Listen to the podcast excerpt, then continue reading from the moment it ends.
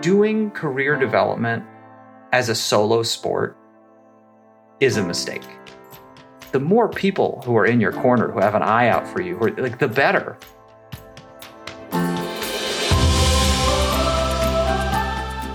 Welcome to Impact Chats, a responsibly different podcast sharing conversations with industry leaders leveraging business as a force for good.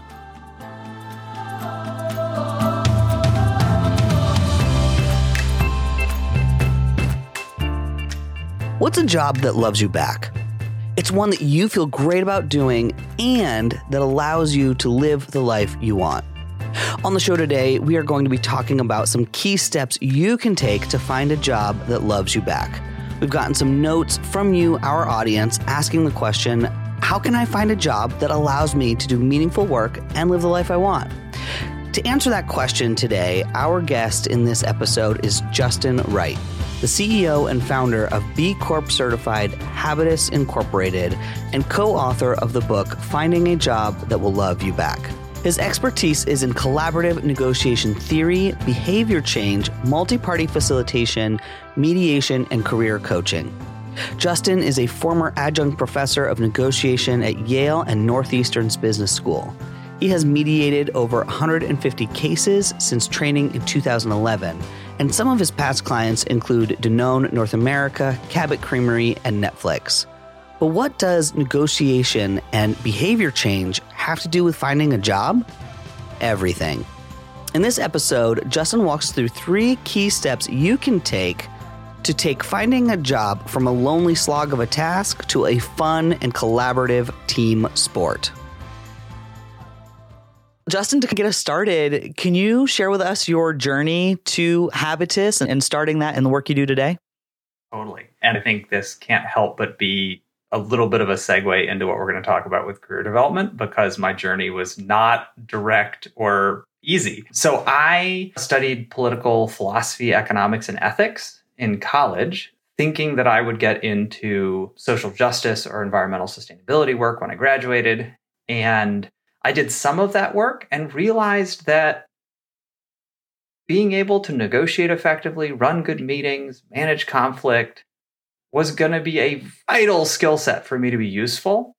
And I think I had this delusion that if you just had the right theories, then everything would be fixed. Like somehow the parts of our society that weren't working were because we were working off the wrong theories. Mm. And that's, I do think theories matter, but that's definitely not like the only challenge. And so I realized that there was this interpersonal component that was going to be really important for me to have the kind of impact I wanted to have in my life. And so I moved to Boston because Boston has a critical mass of researchers and thinkers on conflict management, negotiation, how to run good meetings, stakeholder engagement, all of that stuff. And it is an amazing place to learn as a consequence, but also it's a terrible place to work because mm. everyone who learns this in the academic context, which I hadn't, then tries to get a job doing this in Boston. And all of the people who teach those university classes run consultancies, and they prefer clients in Boston. So I I did the right thing in a sense because I ended up learning a ton, but I actually put myself up against a much harder barrier trying to find work in that space because I was in the most one of the most competitive markets.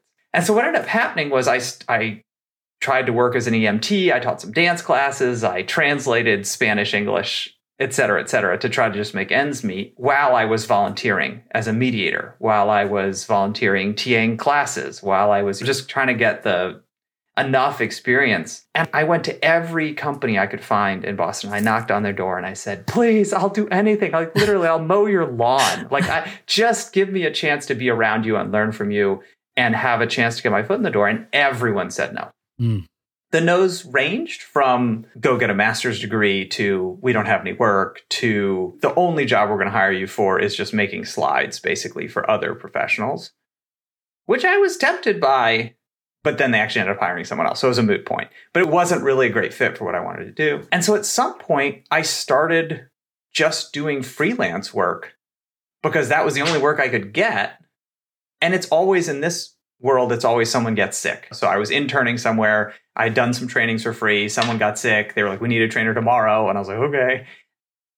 And so it evolved from there. But then at some point, I had enough of that work that a colleague and I decided to start our own business because it was just easier to do that than to get a job remarkably in this field in this place.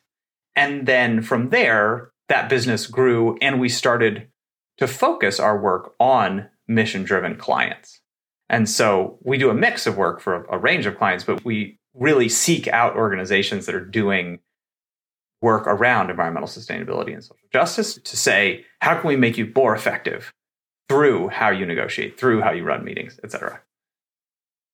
That makes sense because we're human beings, we're complicated beings, I guess, right? Yeah. Not only are we complicated, but everything you do requires interpersonal interaction, practically everything you do. And so, even like I work with a fair number of tech companies, and most of the people who do computer programming, they'd rather just do that and mm. joyfully so. But the reality is, they actually have to interact with other people. And that's the part of their job that is challenging because they're really good at programming. And so, even there, even in a role that you don't like, you're just a programmer. Why do you need the negotiation, meeting design, et cetera, interpersonal, difficult conversation skills?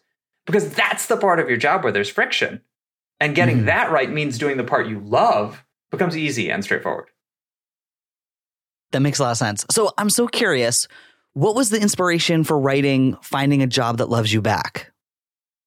So there are two answers to this question. There's the what inspired us to do it in the first place, and then the other is what led us to actually finish. Writing a book is much, much more work than I anticipated, and a lot more hurdles and craziness. And anyway, so we first were inspired to write the book. It was originally my co-author Carly and I, and then we brought in Tad. Were but Carly and I originally were early early in our careers. Tad was, was mid-career at that point, which is why we brought him in to say, does this actually work at all phases?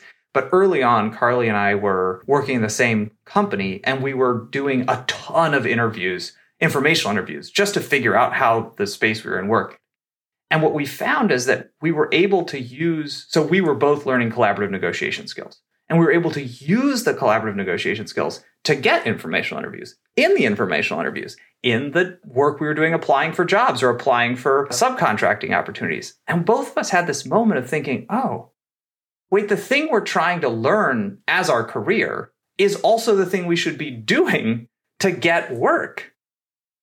Very few people are going to be trying to enter the collaborative negotiation field. But mm. anyone who's trying to get a job, who's trying to get an opportunity, freelance, start your own business, get a job, whatever, would benefit from what we're learning accidentally through the field we're trying to enter.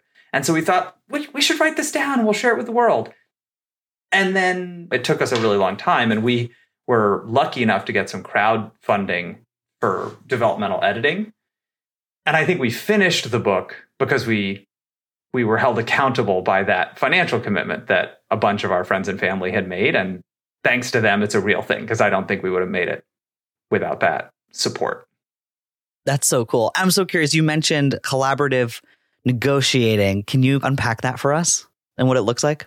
So, one of the things that this book does that I'm really excited about is it takes an idea, collaborative negotiation, and it delivers it hopefully in a package that people are interested in, which is finding a job that loves them back. That most people, if you say, which I get to say a lot, say, What do you do? I'm like, Oh, I teach negotiation. The first reaction is one of a few things. Either I don't negotiate, right? Negotiation is only buying cars, buying houses. I'm not doing either of those things right now, negotiating a salary. So that's not me.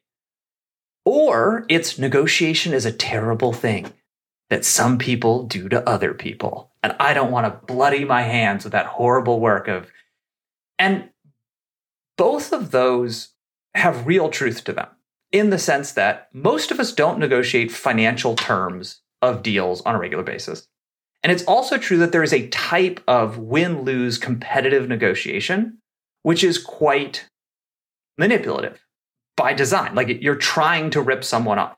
So people aren't wrong, but there's this other part of negotiation, which is collaborative negotiation was designed to answer the question how can I figure out what matters most to you, share with you what matters most to me, and see if there's something we can do together that works really well for both of us. So it turns out, one, doing that really is good for both of us if you do it with integrity, but also you're doing it all the time. You're doing it when you're trying to get your kid to go to bed on time. You're doing it when you're figuring out with a colleague who's going to take which part in a presentation. You're doing it when you work with a client to design a program that's going to really work for them. You're doing it when you have a manufacturing problem and the timeline is screwed up and now you need to talk to your operations team and figure out what to do next. All of those are negotiations because you have needs, they have needs, you need to find a solution. And so there's a set of skills around identifying what both people need, around generating options together, around using good objective standards to then make decisions, which is so useful. But because of the stigma around the word negotiation, most people just don't want to touch it. And we're, I don't think we're going to overpower that cultural narrative. And so instead, what we're hoping this book does is give you a comfortable in, which is mm. conversations. That's comfortable. A job that loves me back. That sounds great. And then through that, you'll learn these skills that are going to make your life so much better in so many arenas, whether you're negotiating with a wedding cake vendor or you're having a conversation with someone you really care about. What's the best way to make sure you spend time together now that one of your jobs is more demanding? That's so real and so important. Um, I'm curious too, pulling on the thread of like actually writing a book. I mm. feel like that makes your work more accessible because I think some, to your point, everybody can benefit from yeah. negotiating skills and all of this. Everything you said just makes a lot of sense. And I'm thinking, not a lot of folks can maybe afford to hire oh a consultant God. to so teach true. them, right? So true. Yeah, you're so on it. And I think for us, from a mission perspective, right, we're a B Corp. We're trying to do more than just run a successful negotiation training facilitation consultancy, right? We want to equip individuals and organizations that are creating systems level change around these issues that that we deem as important around social justice and environmental sustainability. But as you said, courses are expensive, right? Because it's fee for service. People are paying for our time to design, to deliver. And the courses are great, but most people can't afford them. And so we have been working on figuring out how do we democratize this? How do we make it so it's easier for people to access? And we've tried several different strategies. And this is one that we're so excited about because you can get a book for not that much money and it will give you the starting point for those tools to then practice. And the other thing that's so exciting about this is you can take, you can, there are lots of great books on negotiation that you can buy. And then happy to recommend or put it in the notes afterwards, other things if people are interested, they might check out. And most of those are devoid of context. So they're saying, mm. how to be a good collaborative negotiator. Great. But where? And this is saying, how can you be a good collaborative negotiator in your career. And that could be getting a job, but it could be even within a job you already have. And so it, it has all the context. So you don't need to do that translation while you're also learning a new skill. That makes a lot of sense. So I'm curious, let's jump into the book. I know the book's broken that process of finding meaningful work into three phases. Mm. Can you give us some top lines of each of those phases and why each are so important? Yeah. And I'm so glad you called it out as three phases because we write the book in four chunks, but it's really the first and the last are the same. And you're doing three things over and over again. And we write the fourth section around getting clear on what you care about again, because doing it that second time, it's different. Once you're mid career, once you have, you're established, you're doing the same thing, but you're doing it a different way. But anyway, I got ahead of myself. Let me back up and talk about what the three are. So when you're having a collaborative negotiation with someone. If you and I were having a conversation and you said, Justin, I have a conversation I have coming. I'd like to get some coaching. The first question I'm going to ask you is, what's your purpose? Mm. Right? Because your strategy should flow from your purpose. And so for us, we understand your career to uh, evolve through three core purposes. And so each of these sections relates to a purpose. And then everything within should be oriented around that purpose. And when I say everything within, you're having different conversations at each stage. So you're always talking to yourself. You're also talking to people who we call connectors. So a connector is someone who can give you information, they can connect you to other people, but they're not going to give you a job. That they're giving you insight into the landscape. And then you have decision makers who are people who can give you a job, hire you for a in gig work, work with you to start a new business, whatever.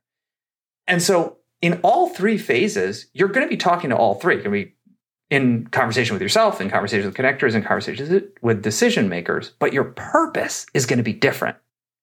And so you have to understand that. So, what's the first purpose? The first purpose is clarity. So, you're having all of those conversations asking yourself, what do I really want? So, for me, when I was entering the job world, I was saying, I know I want to try to have impact on things that matter to me, but how do I want to do that? And so, I'm having a conversation with myself, but then I'm listening to podcasts like this one to say, okay, what are other people doing? And then maybe I try to reach out to someone and say, hey, I heard you on this podcast. It was amazing could I just pick your brain on how did you get there? What did you do? But my purpose for that conversation is to help me get clear on what I might want. Mm. Maybe I take a small, low stakes, I shadow someone for it, you know, or I take a workshop or I do an internship that's not high stakes, not because I'm trying to advance in that career, but because I'm trying to get clear is this something I want to do? It's a real bummer if you go all the way through medical school only to discover that actually really isn't what you want to do. Like get EMT training and then discover that you hate working with people in a medical context. That's a much lower investment. It's still expensive, still takes time, but it's much smaller investment. So that's a negotiation with a decision maker, but at the stage of clarity. Okay, so let's imagine now you've done that work with yourself, talking to connectors, talking to decision makers, trying, testing a few things out, and you're really clear, right? So I got clear. I want to learn how to do negotiation. I want to learn how to teach collaborative negotiation, facilitation, mediation, and I also want to be a mediator. I want to facilitate. So now I'm clear. The next purpose, so the second phase, is getting access. I can want that, but then I come to you, Ben, you run a business that does this, and I say, Ben, I'd really like to work for you. I'll do anything. I'll mow your lawn. And you're like, I don't know who you are. You have none of the relevant skills. Stop wasting my time. So my next purpose is access. How do I get access and we talk in the book we talk about access capital right so i need to have certain things and in every world they're different you know and so i'm sure you could talk at length about the things in your industry that matter. That if someone came to you and said hey i want to work with you and they had these things and maybe it's relationships maybe it's past experience maybe it's credentialing you would instantly say yeah like let's clear my calendar i want to talk to you. Versus the people who come and they just don't have any of that stuff and it does it just doesn't make sense.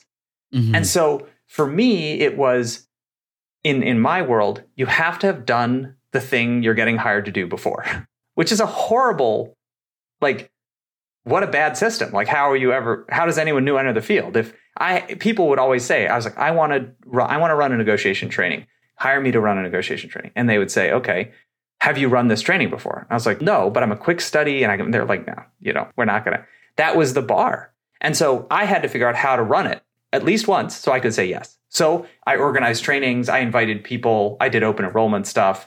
I did trainings in other places. Like I have a relationship with a cooperative in Mexico that does amazing biointensive agriculture work and tree planting. So I ran a mediation training for them in Spanish because they didn't know. And they were like, and again, I did a good job, but it was my first mediation training. But then when someone says, Have you run a training? I can authentically and honestly say, I have. And now all of a sudden, I'm in the door, I'm having those conversations. That's not the access capital though is different in every field. Mm. And so I the first thing I have to figure out is I have to work with myself to be flexible and to calm down to not start applying for jobs that I don't have access capital for. Because that's what everyone wants to do, right? They want to be like, I know what I want, you know, start sending resumes into the void. But it's not going to work if you don't have the access capital and you might get lucky and have it, but you probably don't. And so you negotiate with yourself just to like, right? My purpose is access capital. Then I negotiate with connectors to get their time, but to ask them, what is the access capital for this field? Right? If you were me and you wanted to become a negotiation trainer, if you were me and you wanted to become a landscaper, if you were me and wanted to become a nurse, third grade teacher, whatever it is, what are the things you would be figuring out how to do now so that any employer would take me seriously? Mm. That's a very different conversation than where can I find a job? That's coming. But if you don't do this one first, it's just not going to work. And so then now I'm having conversations with decision makers who can give me access to the access capital. So in my case, with the training example, I had to find people who would give me a chance to train. And so actually, Tad, my co author, was one of those people. He was running a training for a relatively low stakes audience. And I said, Tad, can I please co train with you? What could I do that would make this easier for you? Can we all work for free? Like, just let, give me a chance to try this. And I was able to meet enough of his interest that he let me co train with him on a low stakes project with a client. And I prepared like I have never prepared for anything in my life because I knew I wasn't going to get another shot at that. I did a good enough job that both he then recommended me to other people, and also when people asked, I could say I've run the training. But that's the decision maker in that context to then go to my third purpose, which is get that job that loves you back, right? Find a job that's a good fit for you. So now I'm negotiating with myself to say, wait, what do I really want out of a job? Like in mm-hmm. detail, do I need to be able to work remotely? Do I want to have flexibility so I can spend time with people I care about? Because I need to actually put that on the table. And then I'm negotiating with connectors to say, okay, I really want to work with Ben. So you know Ben, you've worked with Ben before. What matters to him? How do I actually get a conversation with him? What is the, there's that statistic, something like 60 to 85% of jobs are found through networking. They're never really posted. It depends on who you go to find the statistic, but it's a huge, more than half of jobs are found through networking. And so if that's true, you really need to learn these skills and otherwise, you're comp- competing with everyone for a tiny sliver of the jobs that are left. So I want to find out who is the decision maker? What do they care about? How do I get a meeting with them? That's all stuff connectors can help you find out, right? Because now my purpose is finding that job. And then the last step is I'm going to negotiate with the decision makers. And here I'm trying to shift from the flame, frame of supplication. I'm sure you've had this experience, Ben, in, in your role in your organization where someone really wants to work with you all and comes and basically just does the like drop to their knees and beg version of, oh my God, I'll do anything, please. I just want to work with you. You know, it's uncomfortable. And because you're like, I don't know who you are, like you'll pretend to be anyone in order to get this job. I want to know if this is a good fit, not just like hire someone who's desperate. And so you want to frame that conversation around fit to say, I want to be a really good fit for this role, but I'm not sure if I am. And I want to talk to you about it because I don't want to take this job if I'm not going to be able to meet your needs really well. And also, I want to do this because I have needs and I want to make sure the business is a good fit. Let's have that conversation. Is this a fit? How could we make it a better fit?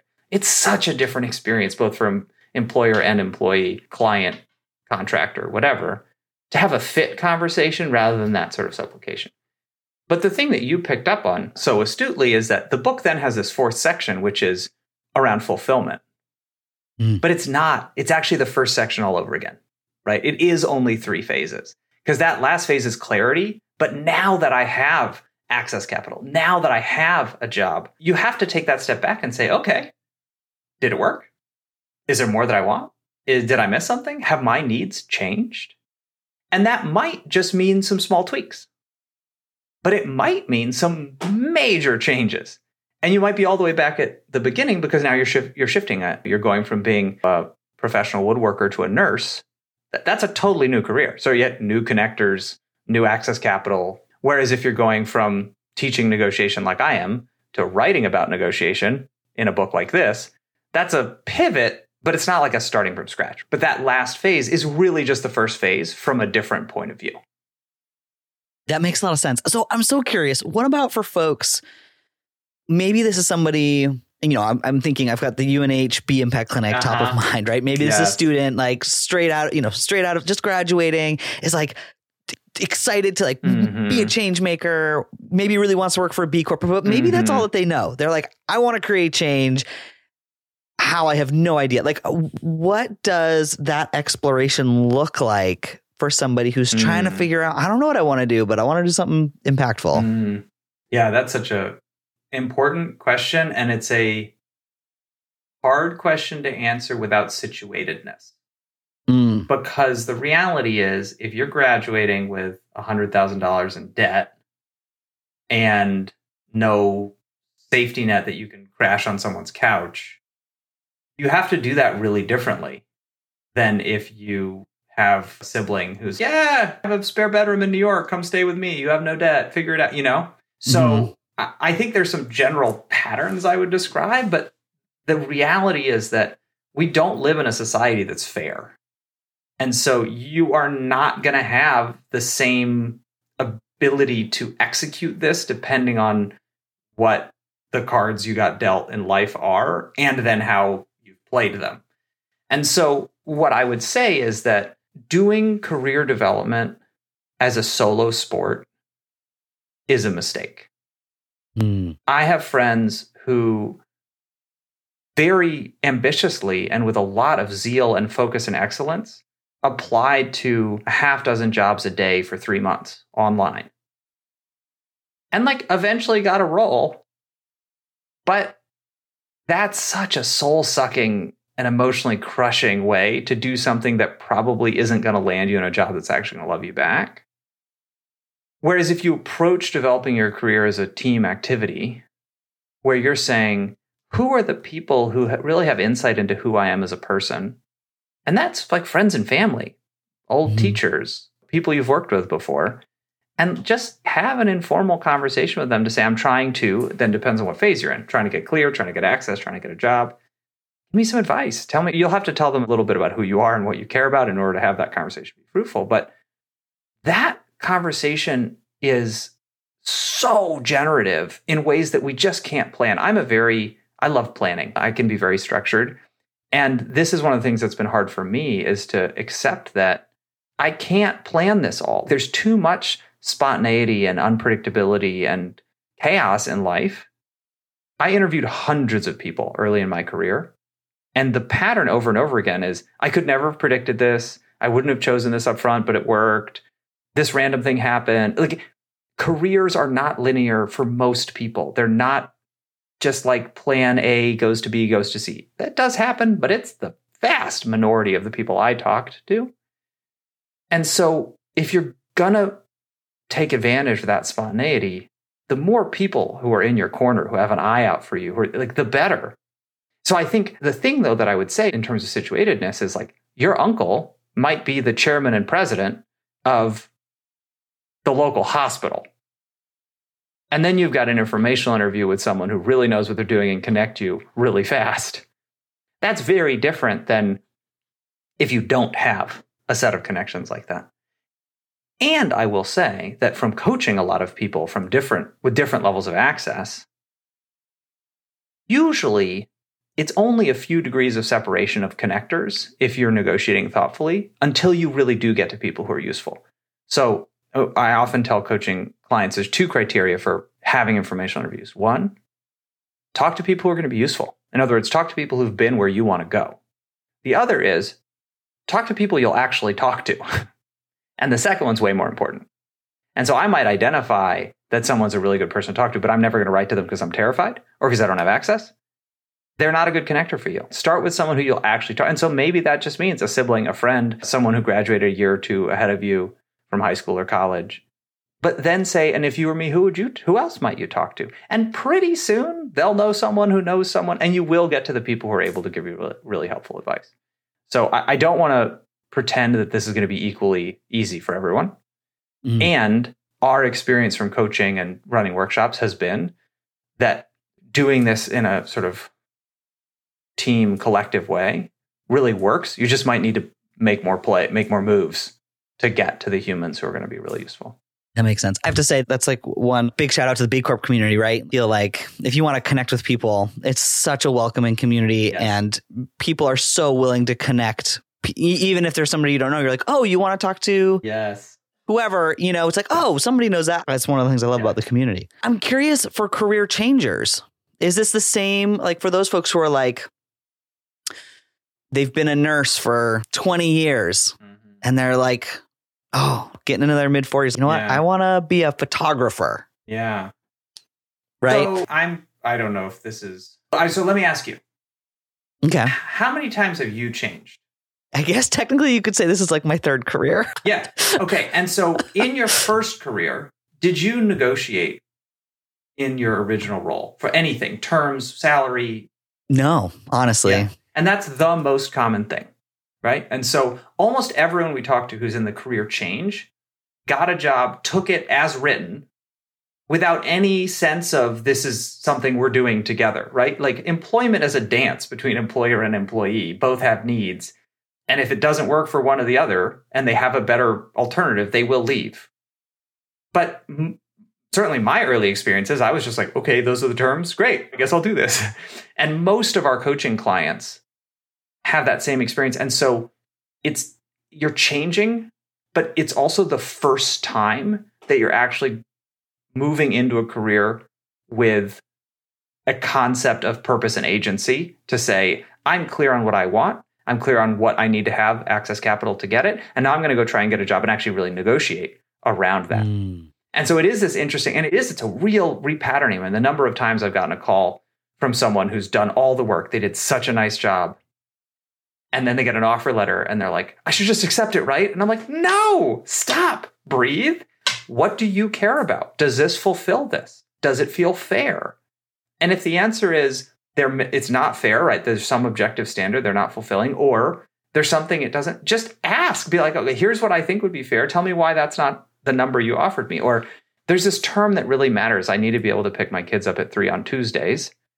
If we could rearrange so I had flexibility around that, this would make this much easier for me to say yes to. And so I think that there's actually something really exciting about making the transition if you're mid career, because one, you're going to have way more access capital. Two, you're going to know a lot more people who are connectors. But then also, you're coming from a place of you're already in a job. And so, for a lot of people who are coming out of school, there's this kind of just chasm of just like the void. And that's so scary, they'll just take a job. But if you're in a career, you have an alternative, which is the status quo. And unless it's horrible, in which case you, you may not keep that job even if you don't find something, you have something to compare against, which gives you so much more leverage in negotiations and also gives you time to be able to say, look, I'm going to get lunch with a colleague and I'm going to get lunch with someone else while I do my job so that you can really get clear. You can really get access. Because if you do those two things right, the getting the job part is so much easier. Like in some sense, if you're having a really hard time getting the job that's a good fit for you, you've done something wrong upstream. You, you, like you're often people will solve the I didn't apply to enough jobs or I'm doing the interviewing wrong. It's like, yeah, no, probably you're not clear on what you want or you don't have access capital. Because if those two things were true, most of the time, those job interviews are easy, they work well, and you get hired. And if you're not getting offers, like back up and look at the previous two steps. That makes sense. I, and we've talked a bit about this already the collaborative negotiations, this mm. whole thing that we're talking mm. about here. And I'm curious, like, why in this context makes it so important? How, what would you, how would you answer that question based on what we've talked about so far?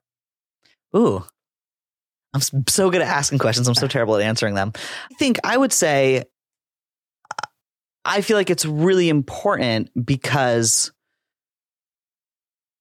especially with those steps and especially thinking about that the access capital, yeah. right? That being able to have those conversations with like, hey, I just want a half hour of your time. I'd be curious to hear your story as to how you got to where you are. Like that's a negotiation, right? Like I'm asking for your time and I right? And- yes, yes, exactly. Exactly. And so I think it's two things. One is that the cool thing about this process as collaborative negotiation is all of a sudden you start to see a lot more things as negotiations. So what you just said is a perfect example. I have someone I want to talk to who's a connector. I could just write them an email and be like, hey, let's, can I take a walk with you? The number of, I mean, I'm sure you get this too, Ben, where someone will reach out to you and be like, hey, I'd really love to pick your brain. And you're like, I don't know who you are. I don't know why I should talk to you. I have no, we like what? you know? Hey, team, I just want to jump in and share a, a personal perspective here that I, that I think feels really important. You know, as, as Justin's talking about those connector conversations, I want to share one first and foremost. Always happy to to chat with folks, and frequently do. And I'll say a lot of those conversations.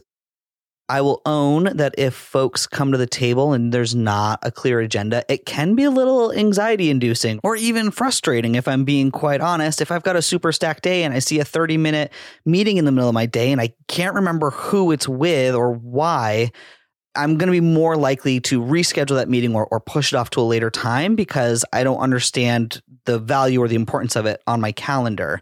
Now, if that person has a really clear agenda and I know why I'm going to be talking to them and how I can help them, I'm going to be more eager and excited for that conversation and I'm going to come more prepared and it will better serve that person. Uh, you know, so I think doing a little bit of homework ahead of time that as you're having those connector calls, being really clear about what you're hoping to gain out of the conversation and why you're reaching out to that particular person can be really helpful to both you and the person that you're hoping to connect with. Coming with a clear agenda sets you both up for success. I know Justin's going to talk about that a bit more uh, here in our conversation, but just wanted to interject with that little bit of info uh, and hope that that helps and serves you all well. With that, let's jump back in to this conversation with Justin. And for each of us as connectors, we have things that matter to us. You know, like early in my career, I was really struggling to make ends meet. You offer to buy me lunch, I would talk about literally anything. You know? And and there were obviously there are people for whom like offering to buy them lunch is just like, why would you do that? You know, like that doesn't make any sense, right? And there are people for whom, like, I have a couple connector stories. I had a connector who I really wanted to talk to, and I knew he was extremely busy, and I just wasn't going to get a meeting with him. So I went to a seminar that he was teaching, which I didn't like, I wasn't, I couldn't get in. It was like for law students. And I grabbed him on the way out and was like, Hey, I've read your book. I really admire your work. I know want to talk to you, but I know you're super busy. Could I just like walk you to your car? And he was like, Yeah, whatever. And so I walked him to the car. I we had a 15 minute informational interview on the way to his car, and then he drove off. Like I wasn't going to get time with that person any other way because I knew time value was the most important thing. Mm. Whereas at another person who really cares about mentorship, right? And they really want to support people in the field, which I love and I admire and I appreciate. But it meant when I talked to them, I, my email said, I am trying to enter this field and I'm seeking guidance and mentorship. I would so appreciate your wisdom. And I was completely authentic. That's true. But if someone else I knew wanted like friendship, this field can be quite lonely because once you get good enough, you just go run trainings for other people and you never really interact with your colleagues. And so that person, I said, like, hey, let, let's go take a walk, just catch up. Like, and I showed up in, you know, jeans and a t-shirt because friendship was the interest. And so I think that that thing you said is important for two reasons. Uh, that, that the connector conversations are are a collaborative negotiation. It's important for two reasons. The first reason is because if you don't get that, then you you kind of miss the whole opportunity because you're not going to get meetings with people. Right? You're going to way more people are going to say no to you than if you understand what they might care about. And maybe you have to use a connector to understand what other connectors' interests are. You know, like let's say for example, I know someone who really wants to talk to you they're not going to get a meeting with you, but they might get a meeting with me because we're friends. They know me. And they say, Oh, you've met Ben. What a cool human. Do you have any sense of the kinds of things that might matter to him?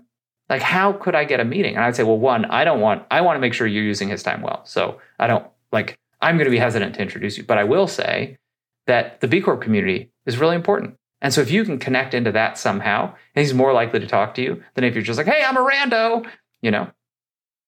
So even there, okay, but I'm off on a tangent. The point is the first is understanding the interests of the connectors is how you get the meetings, how you make the meetings meaningful, how you make it a real human connection. But the other is that's not a traditional negotiation. So once you start thinking about connector conversations as negotiations, all of a sudden you're like, oh, I'm having that argument with my colleague about where we should do the team retreat that's probably a negotiation, isn't it? And all of a sudden, you're kind of broadening the aperture of where it makes sense to start with the question wait, why does that matter to you? What's important to you about this? What would success look like? The questions about needs.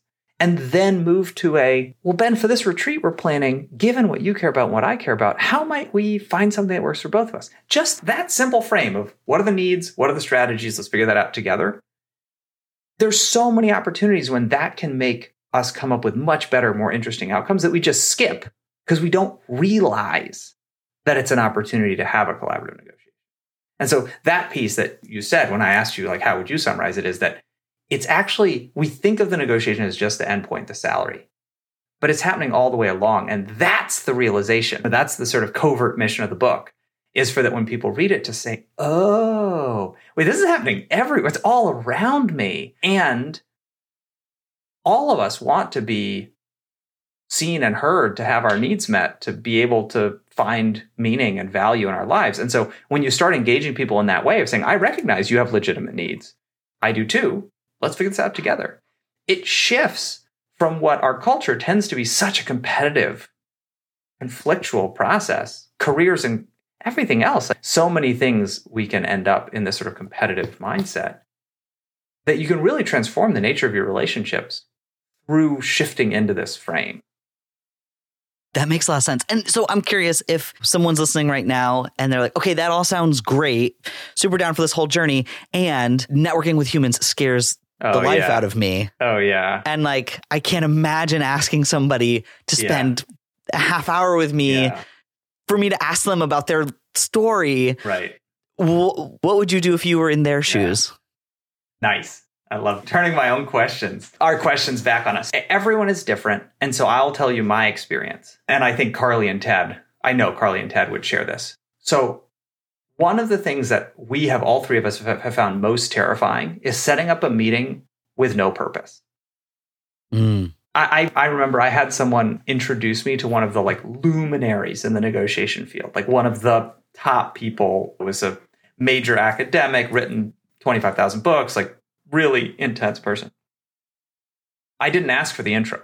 They're like, oh, I know this person might be helpful to you. And then just sent an email. It was like, hey, I think Justin would like to meet you. And they were friends. And so the academic wrote back and was like, sure. And I was like, oh, no, I have no, I don't need anything from this person. I have nothing to offer them. I'm just wasting their time. Like, I do not want this meeting. and I wrote back and I said, basically, I don't want to waste your time. I, I, why don't I reach out to you when I have something like worth talking about? Because there's I don't have a purpose here and just freaked out and froze. I probably could have made good use of that meeting if I had a purpose, but I didn't. And so I, for me, what has been most helpful is to say, one, why am I talking to you? If I can't answer that question, let's not talk. And then the second is have a structure for the meeting. The number of times I've had people, because I get asked for informational interviews a fair amount, the number of times I've had someone show up to the meeting and be like, yeah, so uh, and I'm like, you asked for this meeting. Like, and they're like, do you have any advice for me? And I'm like, I don't know anything about you. Like, how could I possibly have advice for you? And so what we have found is that having a structure is really helpful. Being willing to lead the conversation can be really scary. I'm fresh out of school. I'm talking to some serious professional who's deigned to spend time with me. And I'm running the meeting, but yeah, you're running the meeting. And so having a structure and what we found to be most helpful is a structure. People love to talk and they love to be listened to. And so we almost always start with some version of just tell me your story. Like, how did you get where you are? And then just listen and ask questions and be interested. And people love talking about themselves. And anyway, so that goes really well. And then you need to tell them a story about who you are and ask them for their advice. Because if you don't have a story, they don't, they won't give you good advice. If I just came to you and said, Ben, I really want to get into the B Corp community. What advice do you have for me? Like, you don't know anything about me. You don't know anything about anything again was saying earlier about situatedness. You don't know how I'm situated. You don't know what my challenges are. You don't like how how could you possibly give me useful advice? It's just random.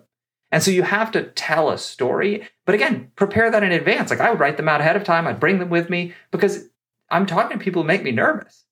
But I knew that all I had to do was say, tell me your story, listen and be an interested human, which I can handle that. Then share my story. And I sometimes would even say, I wanted to really get make the best out of it. So I actually wrote out what I wanted to share with you about my background. I'm going to read it because I'm nervous. Like that was okay. And then ask the question that you just asked me, which is, if you were me, what would you do? And that's it. So all I have to remember is two questions and a story. And that really helped for me. Every informational interview I went into, I just followed that structure and they were amazing. And they went all kinds of different places. But I was able to say to the person I was talking to, I want to use your time well. And so my proposal is I'd like to hear about how you got where you're going because I think that's going to be super helpful. And you know things I don't even know I should be asking. I want to share a little bit about who I am again. And in general, people are really grateful that you have a plan and they'll let you drive. That's amazing. I love that. And speaking of storytelling, I noticed that there is a chapter in the book all about mm. developing someone's own personal story. Yeah. Why is developing that personal narrative so important? Okay. This is something that, again, I, I will sometimes backseat drive informational interviews when someone comes to me and it's, hi, help. And I'm like, okay, let's just rewind a little bit. Tell me a little about yourself so I can be helpful. The two mistakes I see most frequently are one, people just they'll just tell you random stuff about themselves. It's not doesn't orient me towards helping you. Stories are such an exciting opportunity to connect. If you get the opportunity to speak with someone who you think, and honestly, if you get the opportunity to speak with anyone, but especially if you speak with someone where it's like a high stakes conversation, do your research. Find out what do you have in common? What kinds of things have you both been interested in? What experiences, geography, anything. All of our bios are hours and hours and hours long if you really get into it. Third grade, I showed an aptitude for the clarinet and blah, blah, blah. Yes, you don't, that's a long, but if you are a concert clarinetist and we're talking about mountain climbing, that might actually be an interesting point of connection. You don't need to know that if you don't have that. So the first is what's going to bring you closer to the other person. So the first thing we talk about when you tell a story is your bio, your bio, which should be like three sentences. But which three sentences? So find things that will allow you to connect. But the other thing that people do, and this happens to me all the time, is people come to me and be like, oh, I really want to get into digital marketing. I'm like, cool. And I studied digital marketing in college. I'm applying to jobs. I got two internships, and this is blah, blah, blah. And I'm like, sounds like you got this all figured out. What? Why are you talking to me? And so if you don't frame a problem for your connector to help you solve, mm. you, you're not going to make good use of that conversation. And now, what's my problem? Well, my problem is going to relate to one of those three core purposes of which phase I'm in. So my problem is either I'm not clear on what I want, my problem is I don't know what the access capital is, or I don't have the access capital, or my problem is I'm trying to figure out who the decision maker is and get a meeting with them or convince them to hire me. Right. So I know the model gives me a problem. And so my work then is to say, okay, here are my core needs, right? Here are my interests in the negotiation language. Here are my core needs. And here are the constraints. Here's what I'm up against. And based on that, what advice do you have? So it ends up being a structure that says, all right, here's a little bit about who I am. And then says, I really care about being able to restore old castles. That's my passion. I'm Really excited about restoring old castles. And my specific interests are I want to do it in a place where I speak the language because there are a lot of old castles in places that don't speak English, but I only speak English and it's important for me to connect culturally. And I also really want to be able to spend time learning about the place before I go. So I'm trying to figure out like how do I do some research before I go? And my constraint is I have two years until I'm planning on applying to go to law school. And so I'm trying to figure out is there something that's time bound that I can do that would allow me to pursue this passion of mine? My problem is so now, if I'm at the clarity stage, my problem is this all sounds a little crazy. I'm not sure this is a good idea. I would love if you or me trying to vet if this is a good idea or not, how would you do that? Or mm. I've gotten clear I want to do this. And so now the question is, where do I find what does someone who does this need to do? Like there are people who restore castles. If I called one of them and said, "Hey, I want to help," under what circumstances would they take me seriously? What is the access capital? How do I get it? Or it's I know what I need to do to be taken seriously. I found a castle in Scotland. I found the person who's the decision maker. I think you might know them. What do they care about? How could I get a meeting with them? Was it so? The story then is going to shift at that last part, which is the what would you do if you were me? I need to give you some context to say, here's the problem I'm solving. And if you don't give me a problem, and I think it's a lot of people want to look like they're they're well organized, they're put together. And so they try to present like they figured everything out. But actually showing up not having figured everything out is a much better place to create human connection and also for someone to be able to be useful to you. Imagine what would it be like to have that problem? How would I solve that? And then you have these really fun conversations. So I'm curious, is this process, this kind of like three step approach, applicable to folks who maybe they love their company, like they uh, love where they're at, but maybe they don't love like their specific role. Yeah. And they're trying to find their place in this company yeah. that they love. Can they use this in that yeah. situation as well, you think? Absolutely yes. And I wouldn't like keep the book on your desk it finding a job that loves you back. So you, the framing Fair. will change, but the skills are basically the same, right? So that let's imagine I'm in a role at a business and I'm working on sustainability. And I I got hired into a role that is doing director level work, but I'm clear that if I'm really going to do this job well, I need to be the chief sustainability officer. And there's no one in that role. Like I'm not replacing someone. So now I'm trying to ask myself first, am I clear that's really a job I want?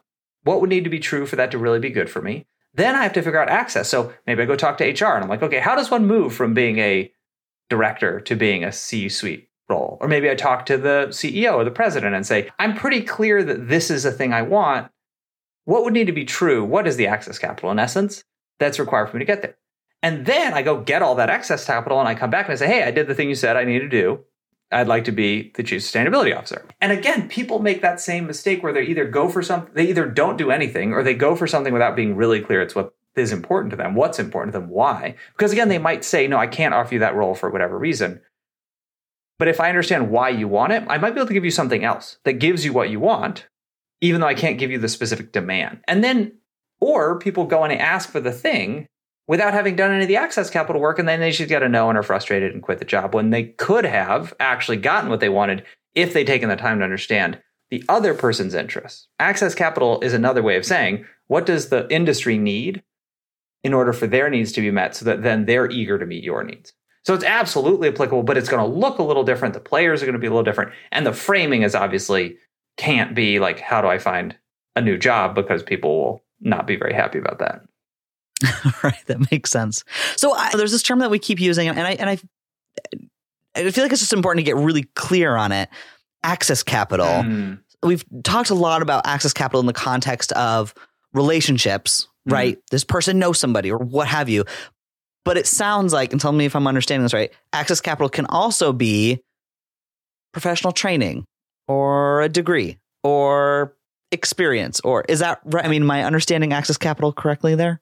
Yeah, and I would say the first piece around access to people could be access capital, but it's more likely the latter stuff that you were mm. talking about. And so specifically, I would answer the question, what is access capital like this? Pick a job, like an industry. Media. Media, great. So if I wanted to enter media, I wanted to work in the media world, what needs to be true of me? So if I was applying to work with you, what would you be looking for to say, oh, this conversation is worth my time? Yeah, it would be interesting to see, like, if you created anything, like, even just for fun, right? Like, if it was even just like, uh, you know, if you're like, oh, I, re- I record friends for fun or whatever. Yes, I, yes. I do video projects for fun yes. or, I don't know, a portfolio, it. I guess, right? Would be a great. A perfect, that's a perfect example because demonstration of past creative work is access capital in that space. Demonstration of past effective work is not access capital if you want to be a doctor. You can't be like, hey, look at mm. this video of a surgery I did on my cat. That is, no one cares. you're going to get in trouble, but you're not going to get a job. Whereas in this field, in the field in media, past cre- demonstrated past creative talent, that's access capital. And so that's the thing is in some industries, it's who you know. If you don't know someone, there's in some industries, there's literally one person who's like a kingmaker and if you are not good in good with that person, it's just you're not making it in. In some industries, it's a group of people, right? In some industries, it's you if you don't have a relationship with an agent and you're trying to become an actor, like the access capital is a high quality agent. That's part of it. But then you also need some places it's credentialing. Sometimes but so I think it's in the thing that's important to remember is in every field it's going to be different. So I can't tell you it's, oh, it's get a master's degree. We don't know. But again, talking to you, I could get a quick list of three things I would need to do to have a chance in media of being able to actually get taken seriously. And if I show up having gone and gotten a master's degree I didn't need without a creative portfolio, and then telling you I know someone who you don't think is relevant, what am I doing? But if the thing is that creative portfolio plus a real passion for the subject. How could I demonstrate that? How can I bring the career portfolio? Now we're talking, right? So I think mm-hmm. that's the, I'm glad you asked the question because access to capital can just sound like, do I know the right people? And really what we're trying to say is, what are the things that are the sort of the, the hurdles? Uh, maybe that's too, uh, too much like it's intentionally obstructionist. Sometimes it does feel that way. But what are the things, uh, the metrics against which I will be evaluated to determine if I can make it through to talk to a decision maker? If these things are true of me, if I have the credentialing, I have the relationships, I can demonstrate my creative portfolio, whatever it is, then I'm going to be able to have a conversation with a decision maker, right? So that's the that's what access capital is.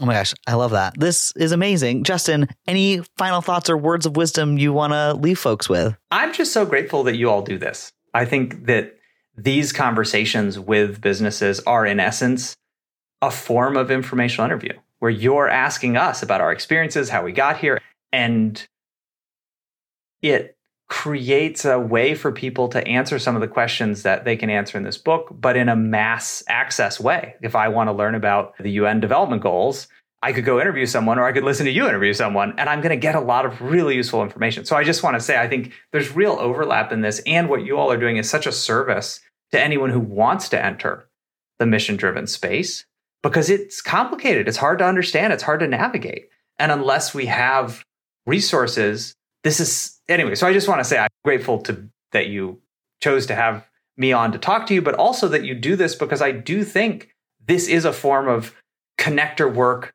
writ large in what you all are doing. Thank you so much. Well, and it's been an honor and a pleasure to have you on. So thank you. Thank you so much for tuning into this episode. If you want to learn more about Justin or how you can find a job that loves you back, check out the show notes for links to where you can find a copy of the book and learn more. Also, for those longtime listeners, you've probably noticed some changes around here on the Responsibly Different show. We've started developing more series and various shows within this channel, including Curious Coworkers, where my fellow impact strategist Brittany Angelo and I chat about how we navigate using purchasing power for good. And this past January, we launched our very first series on the United Nations Sustainable Development Goals. Moving forward, we'll be developing more series for you and intermittently dropping in these impact chats between those series. If you're enjoying this content, please share it with a few of your friends and leave us a review. Till next time, be responsibly different.